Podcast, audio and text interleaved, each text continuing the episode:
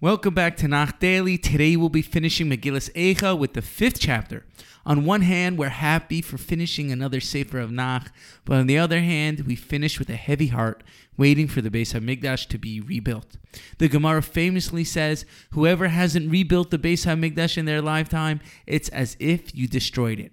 Meaning, the potential for the Beis HaMikdash to be rebuilt, exists at every moment. Therefore, no matter what the world around us may look like, no matter what tragedies our nation faces, we should never give up on the final redemption, because the potential for Mashiach Ben David to reveal himself to the world exists at every moment in time. At that time, a new world order will reign. The world will be filled with peace and harmony. As the great Navi Yeshaya said, the nations of the world will turn their weapons into plowshares, and the art of war will no longer be practiced. Now for the final Perek. In this Perek, Yirmiya now turns to God to remember his people, to look at his downtrodden nation and alleviate their suffering. Yirmiya laments in verse 3, we have become orphans with no father, our mothers are like widows. The starvation has become so bad, we need to pay to drink water. It's enough that our fathers have sinned, but why do we need to pay the price? Why do we need to suffer? In verse 10, he says, our skin has become scorched like an oven. Yirmiya continues lamenting the suffering. Our women are abused, our princesses were hung, and there's no respect for elders. In pasuk 15, he says, the rejoicing of our heart has ceased, our dancing has turned into mourning. Yirmiya turns to Hashem in a more direct manner. In verses 16 and 17, the crown of our head has fallen, we have sinned. Our hearts are filled with sorrow over Mount Sion, which lies desolate with foxes prowling over it.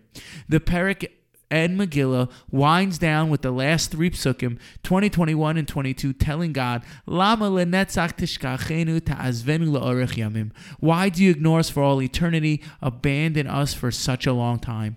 Hashivenu Hashem elecha v'nashuva chadeish yameinu kikedem. Bring us back to you, O God, and we'll return, renew our days of old. Ki im me'os ma'astanu ketzafta aleinu an me'od. For though you may have become utterly disgusted with us, you have amply raged against us. Rashi explains, now in order to end on a positive note, Yirmiya repeats the pasuk, Hashivenu Hashem elecha v'nashuva chadeish yameinu kikedem.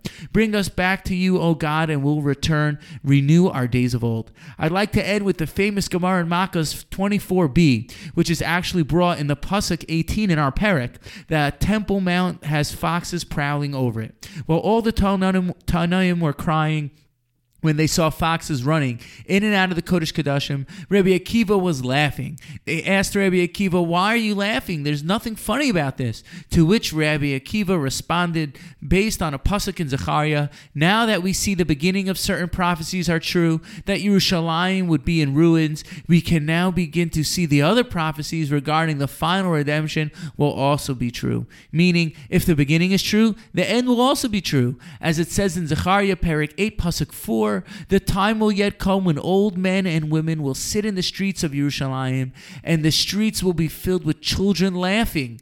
The other Tanayim then said, Akiva nechamtani, Akiva nechamtani. Akiva, you have consoled us. Akiva, you have consoled us. Certainly this is something for all of us to be happy about, as the whole world can see the rebuilding of the ancient ruins of old, and how there is old men, women, and children once again repopulating the streets of Yerushalayim. Currently, much of the world are united against us, as it's even called the United Nations. But certainly in the end, the truth will reveal itself, while Sheker has no legs of its own, and the United Nations will be united for us. It can be said, certainly if the beginning is true, the end will also be true, when the world will be filled with the knowledge of God like waters that cover the earth. Let us merit to what the Yalkut Shmoni 5 brings on our ending pasuk in Eicha. In the future, the Holy One will turn the 9th of Av into a day of rejoicing, happiness, and celebration. He himself will rebuild Jerusalem and gather in the exiles. Mazel Tov to everyone for finishing. Next, we'll be learning Megillus Kohelis, written by Shlomo HaMelech towards the end of his lifetime. Thank you for listening, and have a wonderful day.